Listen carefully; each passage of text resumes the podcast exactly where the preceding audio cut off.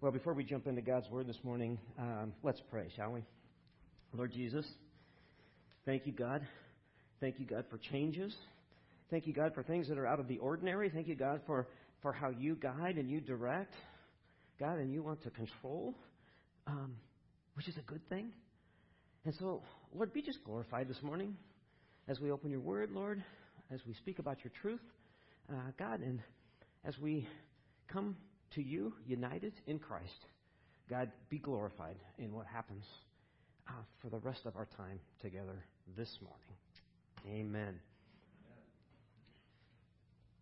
So, I think it's important to just kind of cut to the chase this morning, and I have a question for you.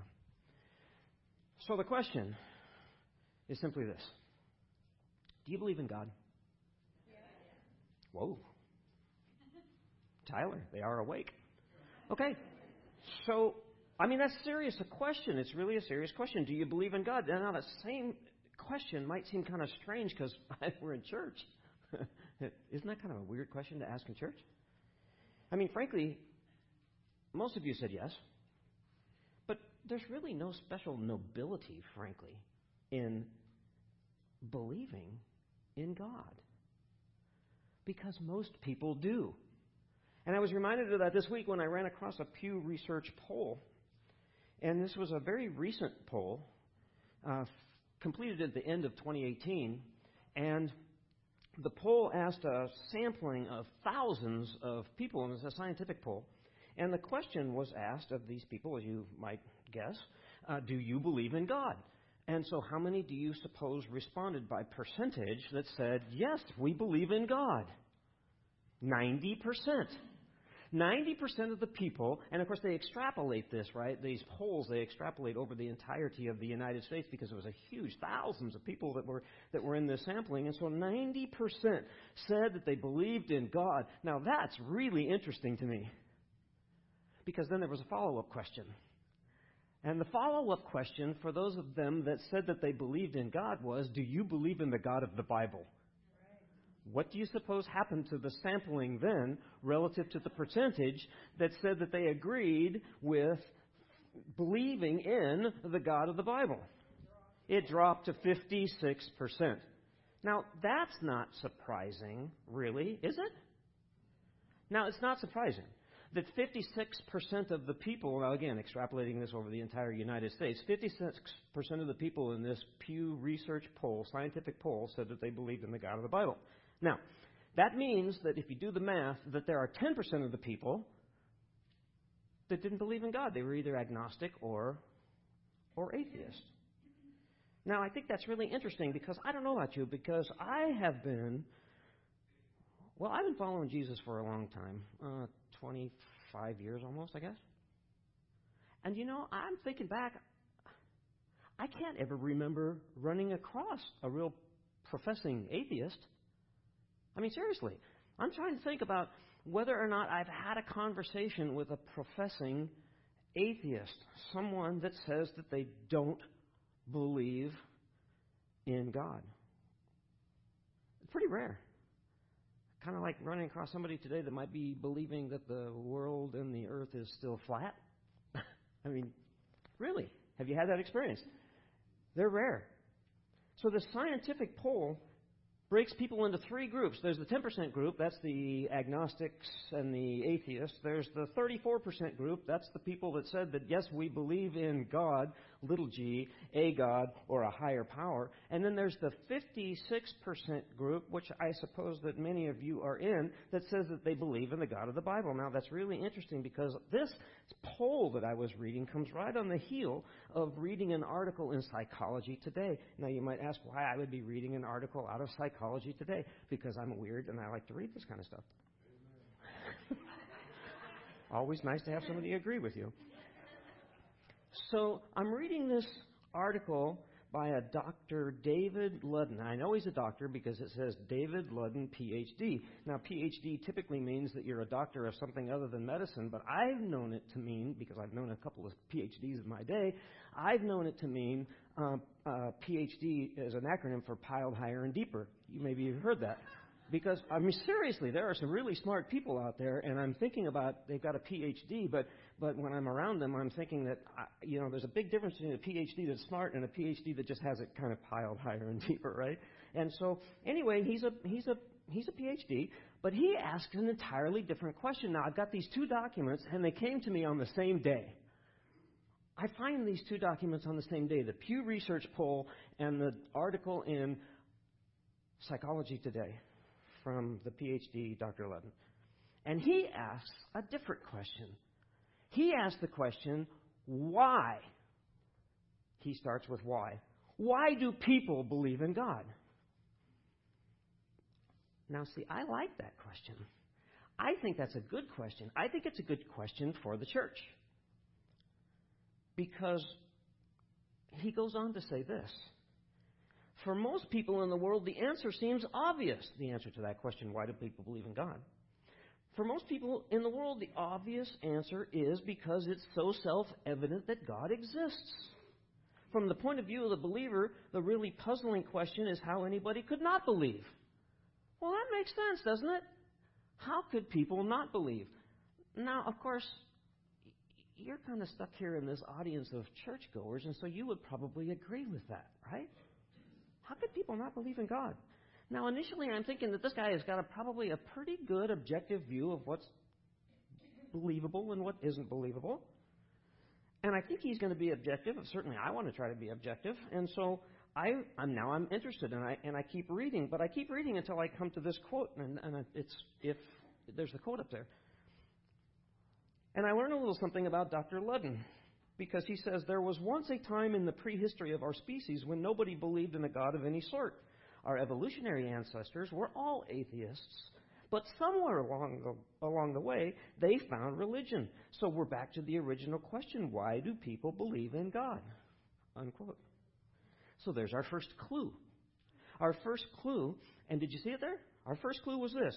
There was once a time in the prehistory of our species when nobody believed in a God of any sort. Our evolutionary ancestors were all atheists. Well, that's a real clue. Now, it doesn't take a rocket scientist to figure out where this guy is coming from, does it? Do you see it? But you see, it makes sense, of course, that our primate ancestors, were atheists. Of course they were atheists. They were in trees hanging from their tails and they weren't able to talk. So how in the world would they have the opportunity to believe in God? Of course there wasn't a God. But then he says somewhere along the way they found religion. So we're back to that original question. Why do people believe in God? Now, bear with me for a minute here because I want you to get to the point where you see his conclusion because I think it's fascinating. He says, and I'm quoting, fast forward a dozen millennia, and here we are living in a technologically advanced society driven by science that tells us the world moves according to the laws of physics and not the whims of spirits and deities. Further, he says, people who tend to act, listen to this, people who tend to act according to reason rather than intuition are also less likely to believe in God. Ooh, personalize these thoughts from, for a minute.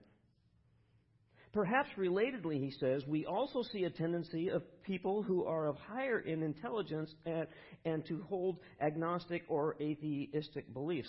So you see right away that he is making a PhD piled higher and deeper point. I got nothing against PhDs. I'm just saying that when somebody tells me that people that tend to be of higher intelligence hold to be agnostic and atheistic in their viewpoints, it makes me uncomfortable a little bit. Then he says, in contrast, people who are high in what's commonly called emotional intelligence, that is, the ability to easily discern the emotions and motives of others, also tend to be more religious. Of course, it's exactly this ability to read others' minds that led to the rise of religious belief in the first place, hundreds of thousands of years ago on the Africa savannah. And finally, he says, here's his conclusion, because now I went from him being objective to me being confused. He says, as societies become affluent, people perceive less need for a benevolent God to keep watch over us. Organized religion may no longer be needed in such societies. because it's still human nature to perceive a need for a God in the unpredictability of the world, even when there is none. Now, his conclusion, obviously, is that science and physics drive the world, right? You heard him say that. And the reason that people believe in God is that they are emotionally unintelligent. No, he says that so much so that their belief is based on a perceived need that doesn't even exist. You see, in Dr. Ludden's worldview, there is no need for God. And he obviously felt compelled to write this article in Psychology Today to tell us that. It's fascinating, but there's a few problems with this, as you might suspect. Yeah? So, first, science and archaeology, because I'm looking at this and I'm thinking about in our prehistoric ancestors. Do you see his worldview where it comes from? See, he's talking about the evolutionary cycle as it relates to whether God even exists and why you believe. You see, science has been trying to prove up this theory of evolution. I find this fascinating. Pretty much ever since Charles Darwin died back in the late 1800s. So it's about 137 years or so of research and activity and science and study. They've been trying to find this missing link that is going to tie the whole evolutionary theory into a into into into a reality, but they haven't found it yet. And my guess is they're probably not going to. But you see, I can only say that because I do believe in God, which of course makes me emotional and unintelligent. Do not say amen, Randy. now, there's a second problem, of course, with this conclusion because Dr. Ludden's conclusions are not based on truth. That's a big problem.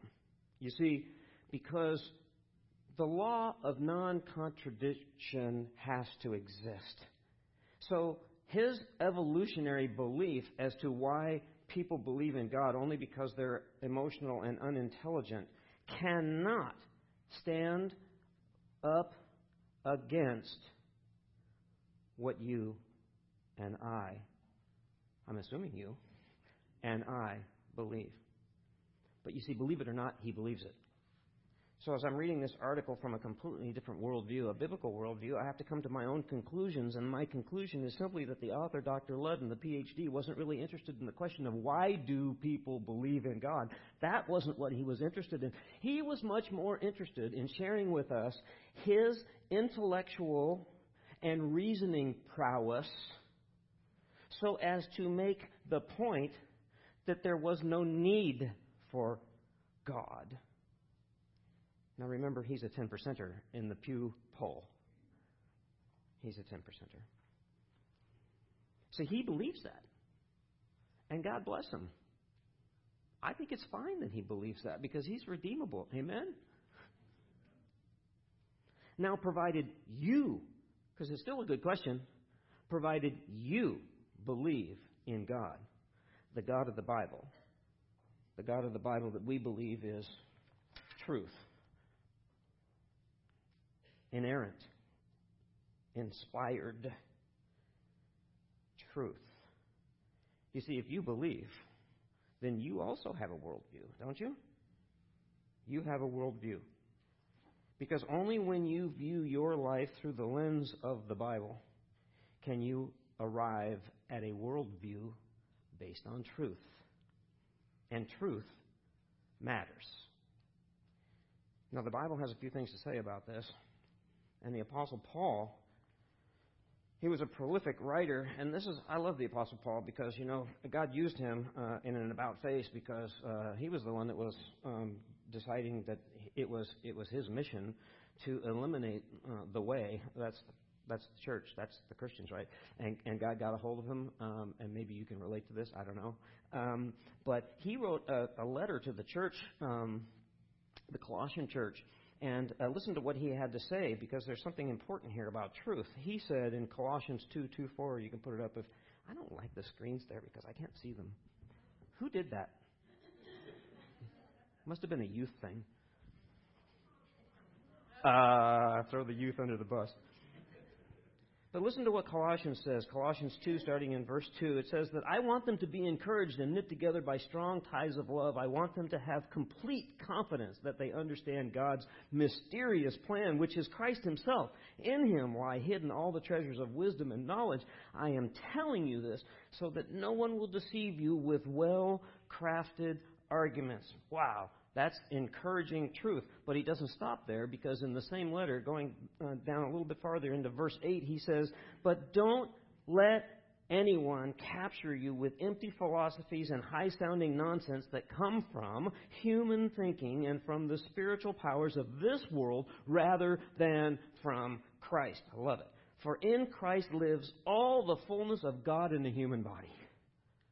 Wow, I can't think of a better example, biblically speaking, to deal with what Scripture says about Dr. Ludden, the PhD, and his high sounding nonsense that comes from human thinking and from the spiritual powers of this world rather than from Christ. So I hope you're starting to see the tie in here. Now, at least you think I'm throwing Dr. Ludden under the bus. I am not. He's probably a great guy. Smart, maybe witty I think he would be fascinating to sit down and have lunch with, don't you? It would just be a fascinating conversation. Now, I'm not throwing Dr. Ludden under the bus, I'm throwing his conclusions under the bus. You see, I don't think he even asked the right question. And from that matter, I don't think the Pew Research poll asked the right question either. So it's not do you believe in God or why do you believe in God? Because for us, I mean, seriously, if you're here this morning and you're in the 56% of Americans that say they believe in the God of the Bible, I would like to reframe the question for you because I think it has at least one too many words in it. I think we have to take out the word I in. Because the real question, church, is do you believe God? Oh, it got awfully quiet in here. Are you awake? All right. You might even see in the in the uh, in the bulletin, uh, I titled the message today. Uh, by the way, these are challenging messages, boy. When you don't do this every week, whoo, what a week it's been. The title of the message is "Believe It or Not." Believe it or not. Belief, faith, trust, and action. So the real question is, reframed for this morning is, personalize it, church. Do you believe God? I like this question way better. Do you believe God? Because you see, it causes some real personal introspection, doesn't it?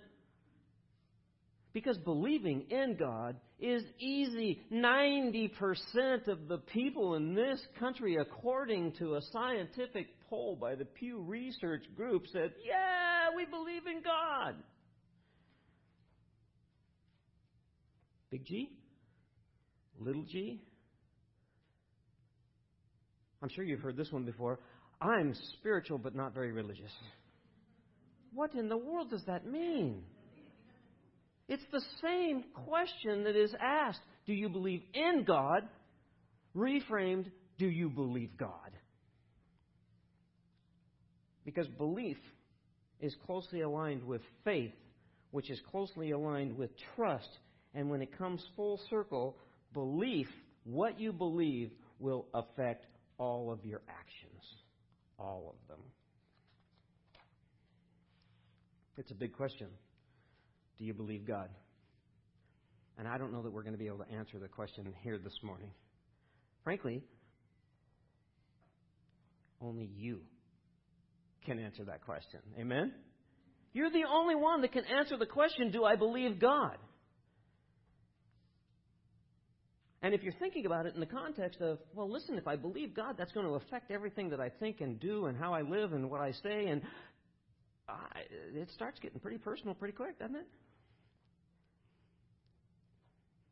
So I'd like you to keep that question in the forefront of your mind for the rest of the morning. Do you believe God? Actually, that's not true. I think I just lied. Probably shouldn't do that in church. Um, I, actually, I'd like you to keep that question in the forefront of your mind for the rest of your life. Do you believe God? Do you believe Him today? Because I think we got to start with what, what does belief mean? So I had Eileen create a slide for belief right out of the Webster's dictionary, and you can see it up there. So belief means a conviction of truth or doctrine or creed, a trust, faith, or confidence in someone or something. That's belief. And then to believe simply means to accept something as true. Now, there's a couple of ways that I think we can approach this belief thing because some things have to be seen to be believed, right? Huh? You guys are awfully quiet today. I'm sure you're all praying for Pastor Richie because he's about to run. It's okay, you can say yes. Amen. Can I hear a hallelujah even? Okay. So you are awake.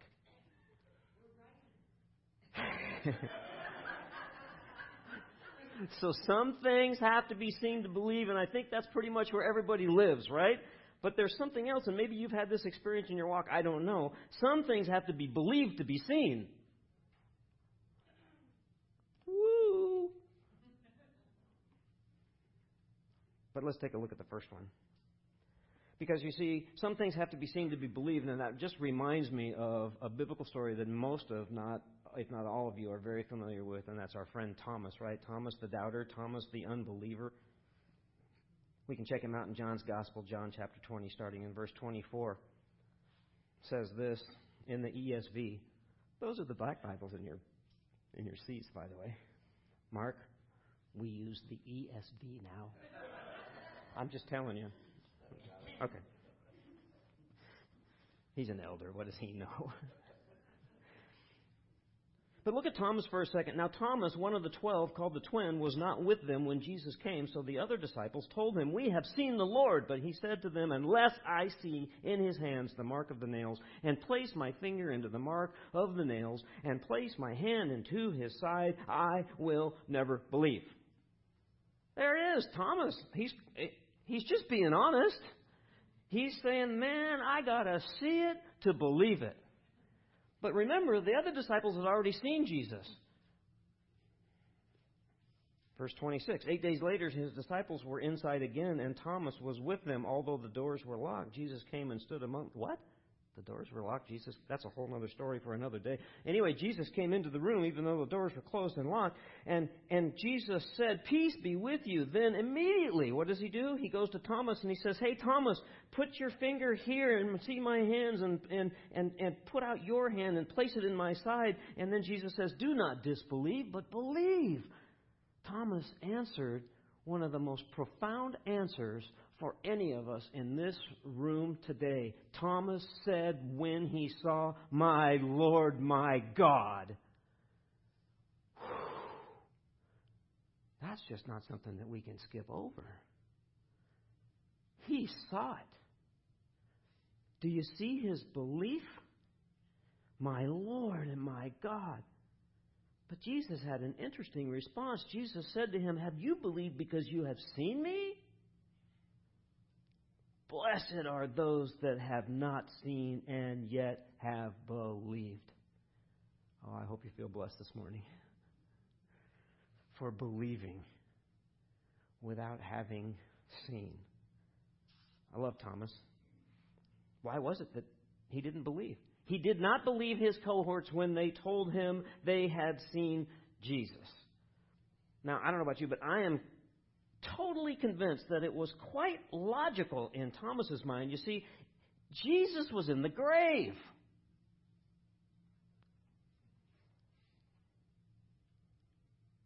And Thomas's belief was just keeping him there. That was his reality. I mean, what if.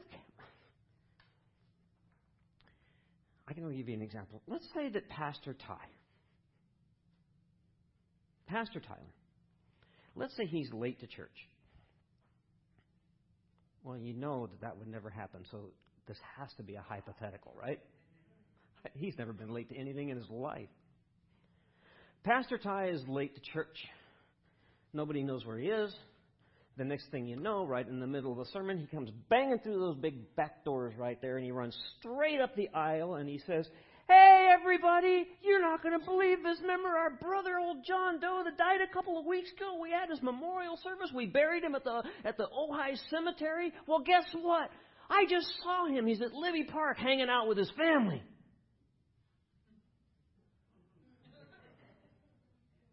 Now, some of you, exactly right, are going to say, Pastor Tyler, this dude just fell out of the cuckoo tree and hit every branch on the way down. Some of you are a little bit more compassionate, and that you already know that he's cuckoo, and so you know you would say, Ty, maybe you could just sit down, relax. It's okay. It's okay. I'm guessing that everybody in this room would probably not be rushing over to Libby Park to see if Cuckoo Pastor Tyler is believable. Because when was the last time you heard of or saw somebody that was raised from the dead after you had attended their memorial and their funeral and their burial? Tell me when the last time you experienced that was. I haven't.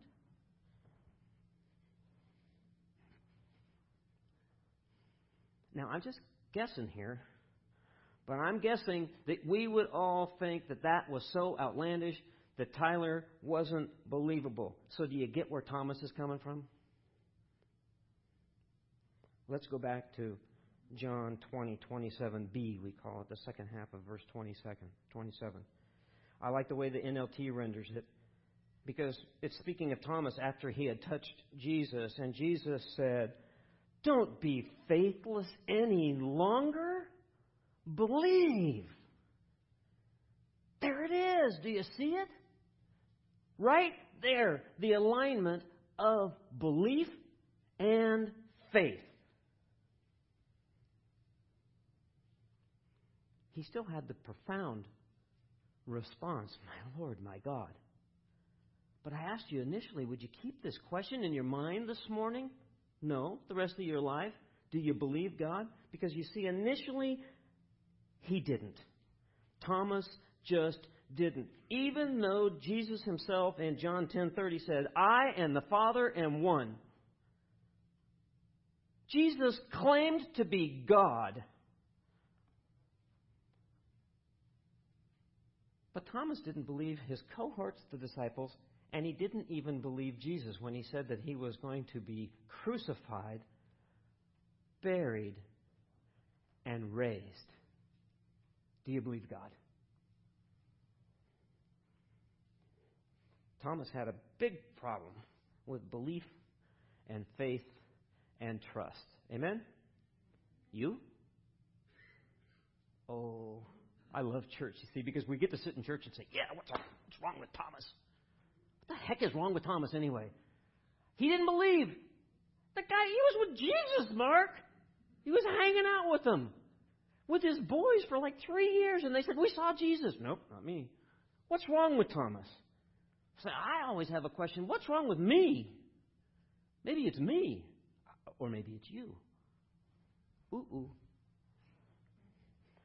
See, it gets more challenging when it's personal. But we're good. The third person is easy. Right, Eileen? She smiles. You can't see it. Beautiful smile, by the way. So, do you believe God? That's the question. Thomas had to make a choice. For whatever his reasons, he chose not to believe. He didn't believe his cohorts. He didn't believe Jesus. He was just not a person of belief. But can't you just hear Jesus saying, Hey, Thomas, why don't you just investigate for a second? Here it is. Investigate the truth, and then, based on the claim, based on what you observe, based on what you find out, Thomas, make a choice. Believe it or not. Duh. Based on that, he believed. But you see, that's the beginning of the change of this generic question as to whether or not you believe in God, or the radical life transforming question do you believe God? It's too easy to ask the question, Do you believe in God? Everybody does. C.S. Lewis said this You never know how much you really believe until, in fact, I'm going to even quote it the right way. He said, You never know how much you really believe anything until its truth or falsehood becomes a matter of life and death to you. Maybe you've had that experience before. Well, if I'm ever in that situation, I'm going to. And then all of a sudden, like five years later, you find yourself in that situation and you don't do what you said you would, right? Because you had a belief, but you didn't have the experience.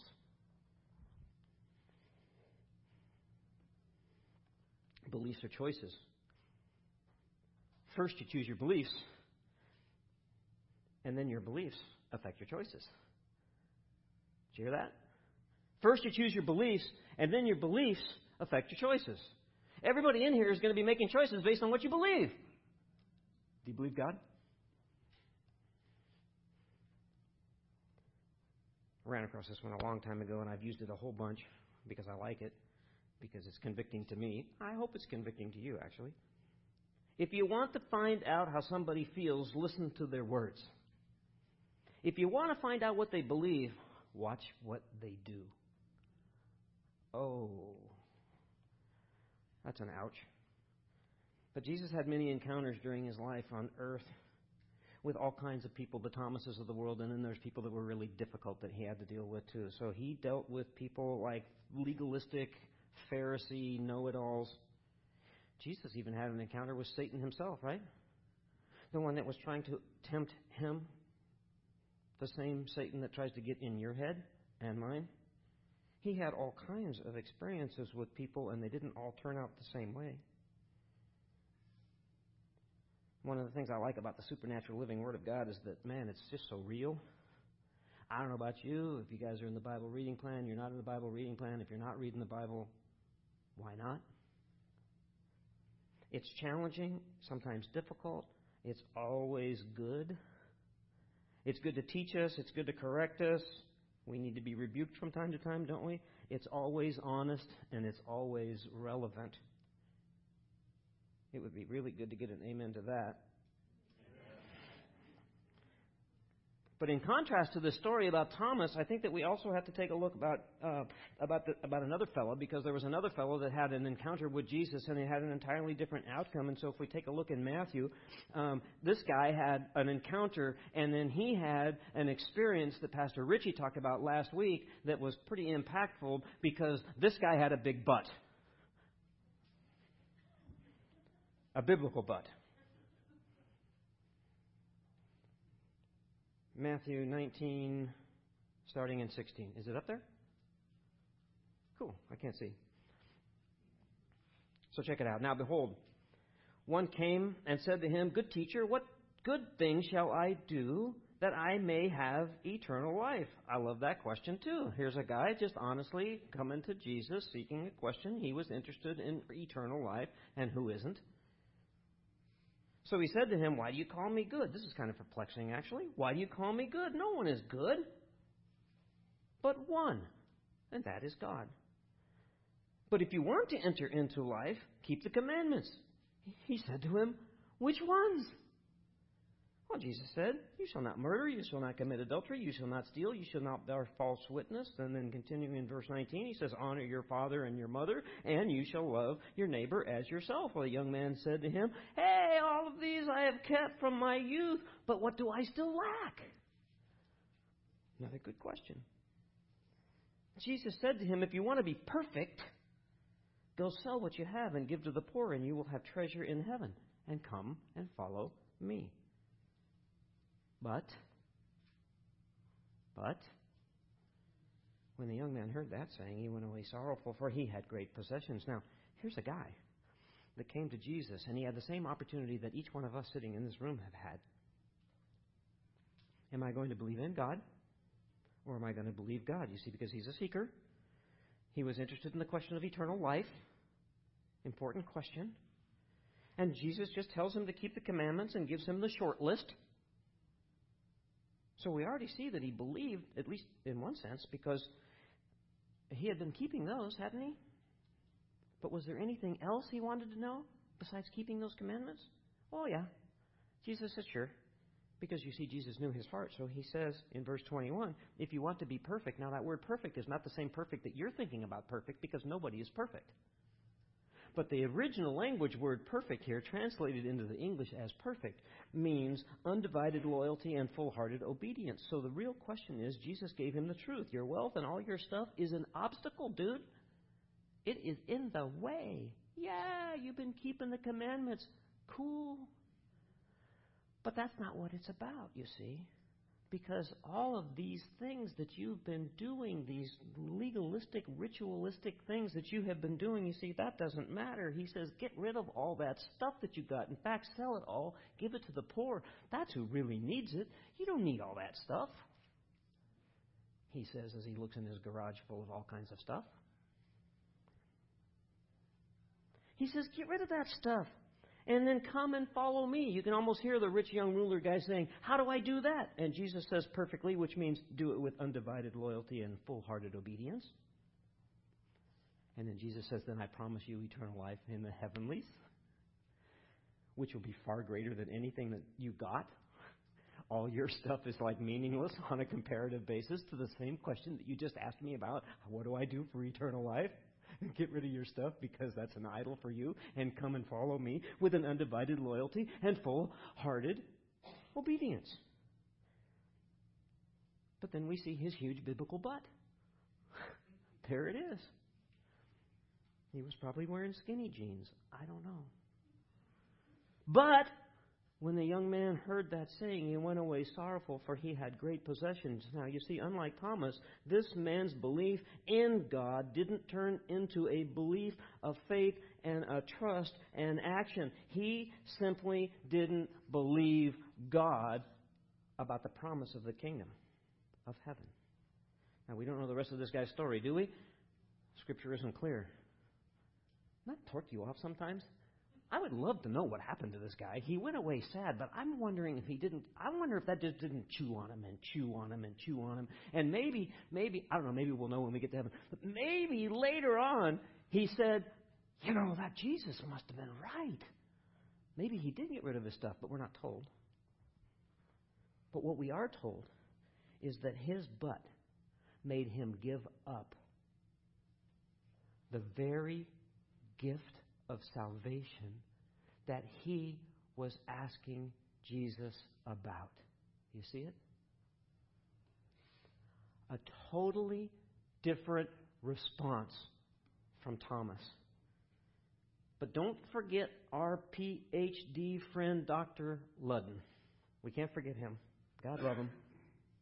Now, I don't know if he's got a bunch of great possessions in his garage or a big 401k or whatever. I just don't know. But like the man here in Matthew's gospel, you know, who did have a lot of stuff. But what Dr. Ludden had, you see, was intellect and reason, which in his worldview was enough not to have a need for God. Intellect, reason, and stuff. It's clear. Is there something wrong with intellect and reason? No. Is there something wrong with stuff? No. Is there something wrong with making an idol out of all of it so that you don't have a need for God? Yes. So we have three guys here. One of them investigated the truth. He wanted to know. Show me! He was the show me guy. So Jesus showed him, which led to his undivided loyalty and full hearted obedience to Christ. The next young man, the wealthy young man, said, What do I got to do? Cool, I've been keeping the commandments. Oh, I got to get rid of my stuff? I like my stuff.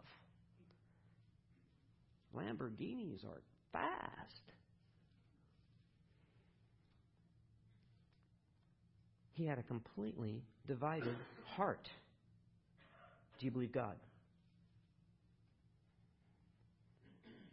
See, this man chose his money over Jesus. And then, of course, finally, our PhD in psychology, Dr. Ludden. he believed too. He had a conviction and he made a choice to accept as truth that because he was in a place where there was no need for God, there was no God. Even though he himself said earlier that to a believer God is self evident. Oh, I'm wondering about how conflicted Dr. Ludden is. But I got to go back to the I got to go back go back to the slide if you would, Garrett, and put it up there because there's three groups here from this poll that was taken by the Pew Research group. The 10% group, that's the agnostics and the atheists. The 34% group, that's those that believe in, in, in God, but not the God of the Bible. And of course, there's the 56% group, and those are the people that believe in the God of the Bible. So, first, you got to just be honest this morning which group are you in? I mean, this is a real question. Which group are you in? We come to church, we dress up, we smell good, we look good, we say nice things to one another, but what I mean really the question is what group are you in? Because if you're not in the 56% group and you're here this morning, maybe you're in the 34% group. And you know what? That's fine. You know what's totally fine to be in the 34% group? Because that's where most people are that are seeking truth. That's where the rich young guy was. He was in the 34% group. But I got a little bit of advice for you. If you're here today and you're in that particular group, don't hang there for too long because you're not going to find truth there. And if you're here today and you're in the 10% group, that would be rare. But if you're in the 10% group and you're just ambivalent,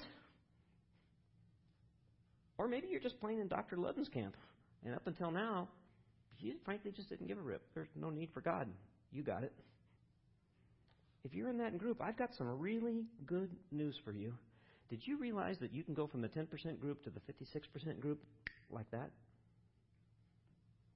You don't even have to leave this building to go from the 10% group ambivalent about the things of God. Agnostic meaning eh.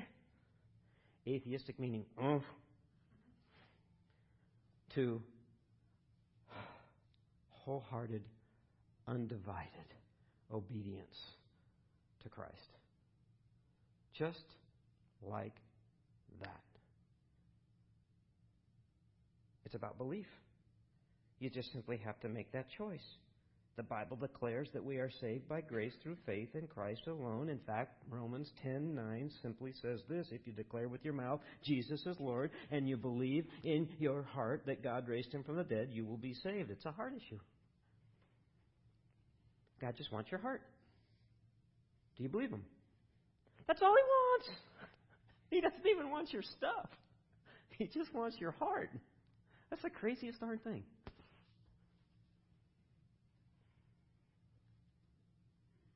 But no matter what group you're in, I think we got to cut to the chase again.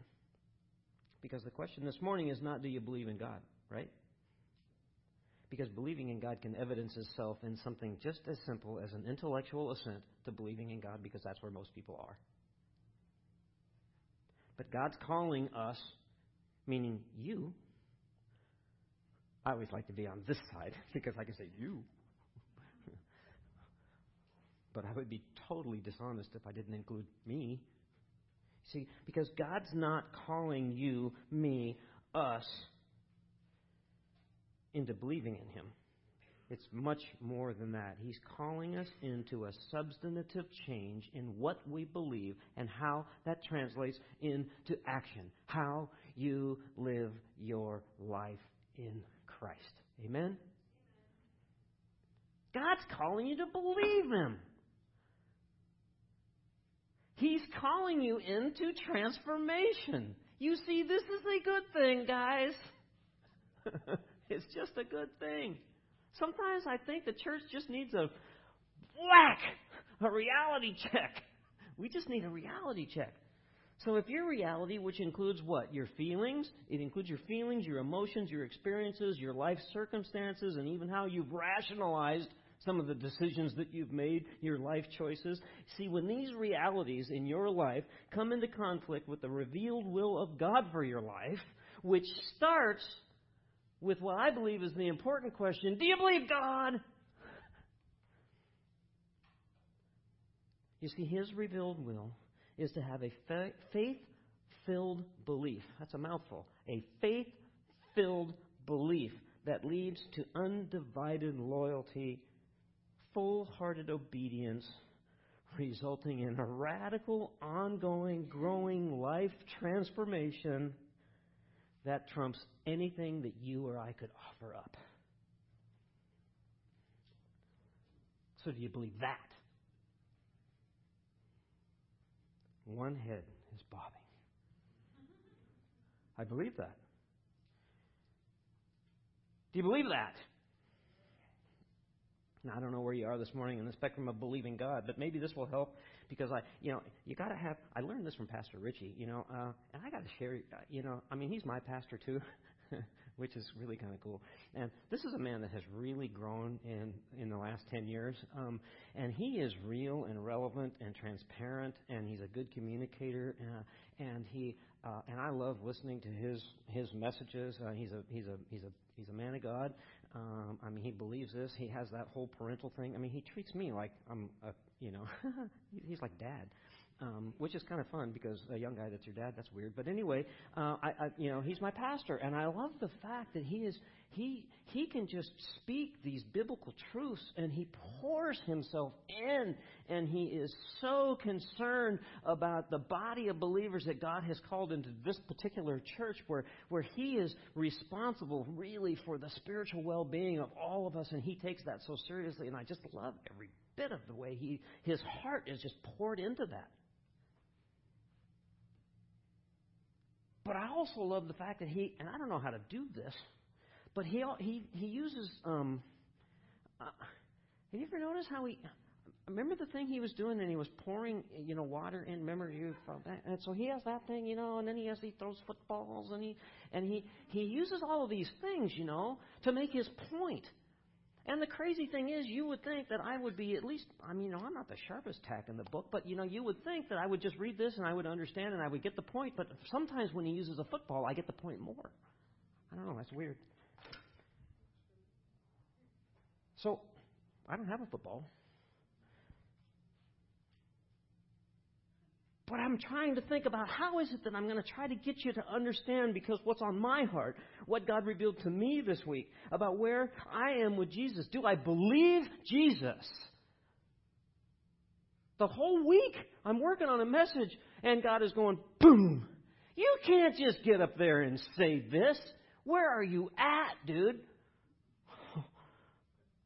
That's, you know, I went from thank you, Lord, to oh my gosh. I got to tell you, it wasn't that easy a week. It just, it just wasn't. Now I don't, I don't, I'm not on this side of this thing, you know, but very rarely. Uh, and uh, let, let me tell you, um, uh, here, I don't know if I want to do this again. you know, God had His way with me this week. Because He asked me the question, Where am I with you? Do you believe? Don't be getting up there and talking to people about do you believe God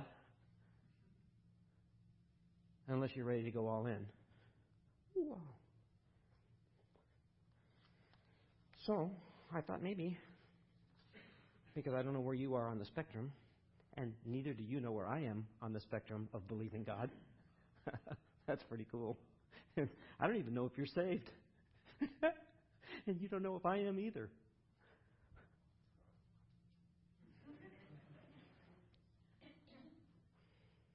But do you believe Jesus? So the only way I can think about this is I was thinking about it in terms of having a car trip. You ever been on a car camping trip? You're going camping, you're taking your car, not your RV, your car. And you got to throw all your stuff in there, right? So you got your tent, and you got your sleeping bags, and you got your food, and you got your camp stove, and you got chairs, and you got the dog, and you got, you know, all the stuff. And if you're thinking about your life as a journey with Jesus, in terms of do you believe Jesus? Because now we got to get it real personal. And it's the only analogy that I could come up with that hit me that made sense to me because I'm not a car camper, but I'm a backpacker. I love backpacking, and you know that.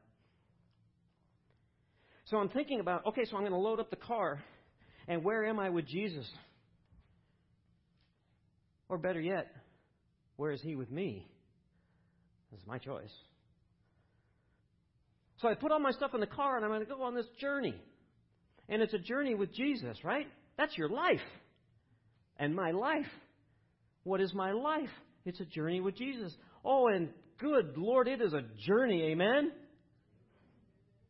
So I got my car all loaded up, and I know that it's going to be smooth sailing for some of it and bumpy roads on part of it. And so here I am. I'm loaded up in my car, and I got to take Jesus along with me because I'm on this I'm on this journey with Jesus, right? And so what do I do? I put him in the trunk.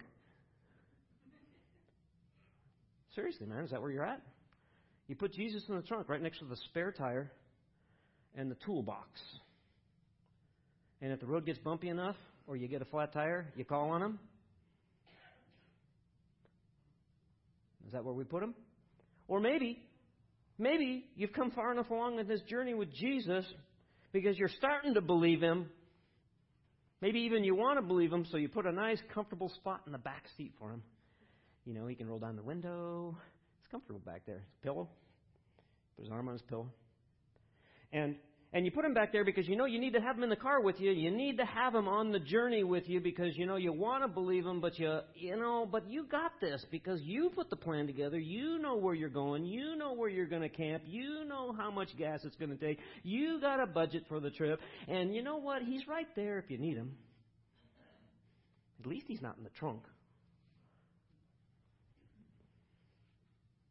Or perhaps you're pretty convicted about this need for Jesus in your life and you need to have him along in the journey. So you decide that what you're going to do is you're going to put him up front. He's going to ride shotgun. ah, got Jesus in the car.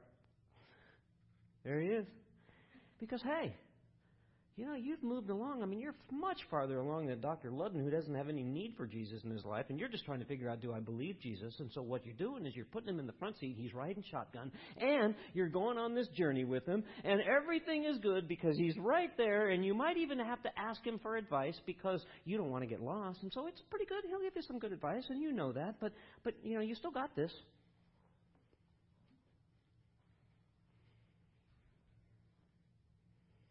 See, the fact is, is that you got Jesus on this journey riding shotgun, and you're the one that has the bumper sticker in your window that says, Jesus is my co pilot. But let's get real for a second here. Jesus does not want to be our co pilot. I'm not saying that if you find Jesus in your trunk, or if you find Jesus on your road journey with Him. In the back seat or even sitting shotgun. I'm not saying that you're not a believer, that you're not a Christian, that you're not spiritual. I'm not saying any of those things. That's not even the issue. What I'm talking about here is what it means to believe God. What I'm talking about here is not believing in Him. What I'm talking about here is have you made the choice to believe Jesus with a faith filled belief? Because you see, He doesn't want the trunk, the back seat, he doesn't even want to ride shotgun, he wants to drive. And see, the only way I could do this and figure it out from an from an and make the analogy work, just so I understood it, and of course now you're you don't have any choice because I have to understand it, and the only way I can understand it is is to understand it in the way I can, so I can try to communicate it to you. So so so here's the story, right? So Jesus wants to drive, right? Why does he want to drive? Because that's what it looks like when you make the transition from believing in to believing. What it looks like is he's driving. You got to give him control. He's got to take the car. He's going to control the plan. He's going to control your passions. He's going Jesus wants to control all of it. So we think of that as bad. We think of Jesus as a control freak. No, he's not a control freak. He's a love freak. Jesus loves us so much that he doesn't want us to take the wrong path. He wants to smooth out the bumpy roads. He wants us to just believe him. He wants us to believe him. So when you choose to let Jesus drive, you will be transformed radically, I promise. The question is will you let him drive? Because you're going to find yourself transitioning from saying things like, Jesus is in my life, if you're in the group that is the 34 percenters, to what Jesus wants is to drive so that you'll say things like, Jesus is my life. See the difference? It's radical. I conclude with this. Because here's another truth.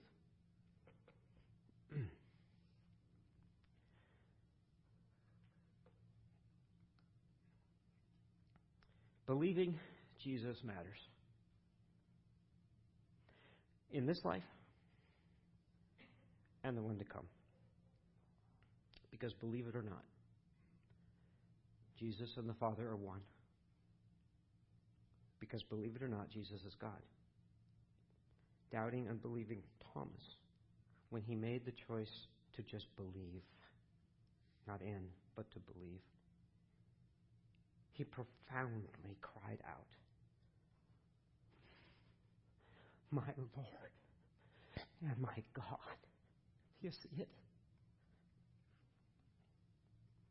Thomas came to that place of believing faith that at the very moment that he said, My Lord and my God, he knew that Jesus was the way. He knew he was the truth. He knew he was the life. He knew that Jesus came to set him free. He knew that Jesus came to give him life abundantly. You see, he believed, not in. He believed Jesus. And so for Thomas, he believed that in Jesus, you see, he had a changed life. And for the first time, Thomas had a purposeful life, a redeemed life, abundant life, and eternal life. So the question on the table this morning is still do you believe Jesus? Because the truth matters. And believe it or not, believe it or not, so does the question Do you believe Jesus with an all in, faith filled belief? Because perhaps on your journey, your personal journey with Jesus. Perhaps this morning, for you, maybe it's just simple. Maybe in believing, it's just time to hand him the keys. Amen? Think about that. Maybe it's time to hand Jesus the keys of your life simply by believing Him. Let's pray.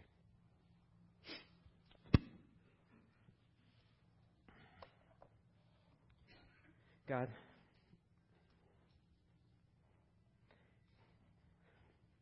God, we're sitting in this place today we call church. And Lord, as we sit here, we recognize that we are your children. And oh God, we want to believe. And at the same time, we need help with our belief. So I'm asking you right now, God, for myself and for each one of us here. Will you help us with our unbelief? Would you impress upon us, God, today, in this moment, in this place, for such a time as this, God, will you impress upon us that taking a step of faith filled belief is the most incredible, life transforming, beautiful experience we could ever have and that you want that for us? God, would you help us to understand that you are so for us? If we would just remove the obstacles of the stuff that's in our life. oh, God. Forgive us, which I know you do. And Lord, lead us into that place with you that only comes from believing, a faith filled, wholehearted devotion of obedience to you because you want to drive. Help us day by day, God, to hand the keys of our life over to you so that we would be the co pilot. And Lord, you would be the pilot of our lives. Thank you, God, that only you, in the power of your Spirit in us, could do that. We cannot do it on our own. Thank you that that's your promise for us. We want to be in this place today. We want to leave this place today, God, as believers. We want to believe you so that our life is transformed and that we, Lord, would one day, would one day stand before you and hear those beautiful words. Ah, well done. Well done in believing. In Jesus' name.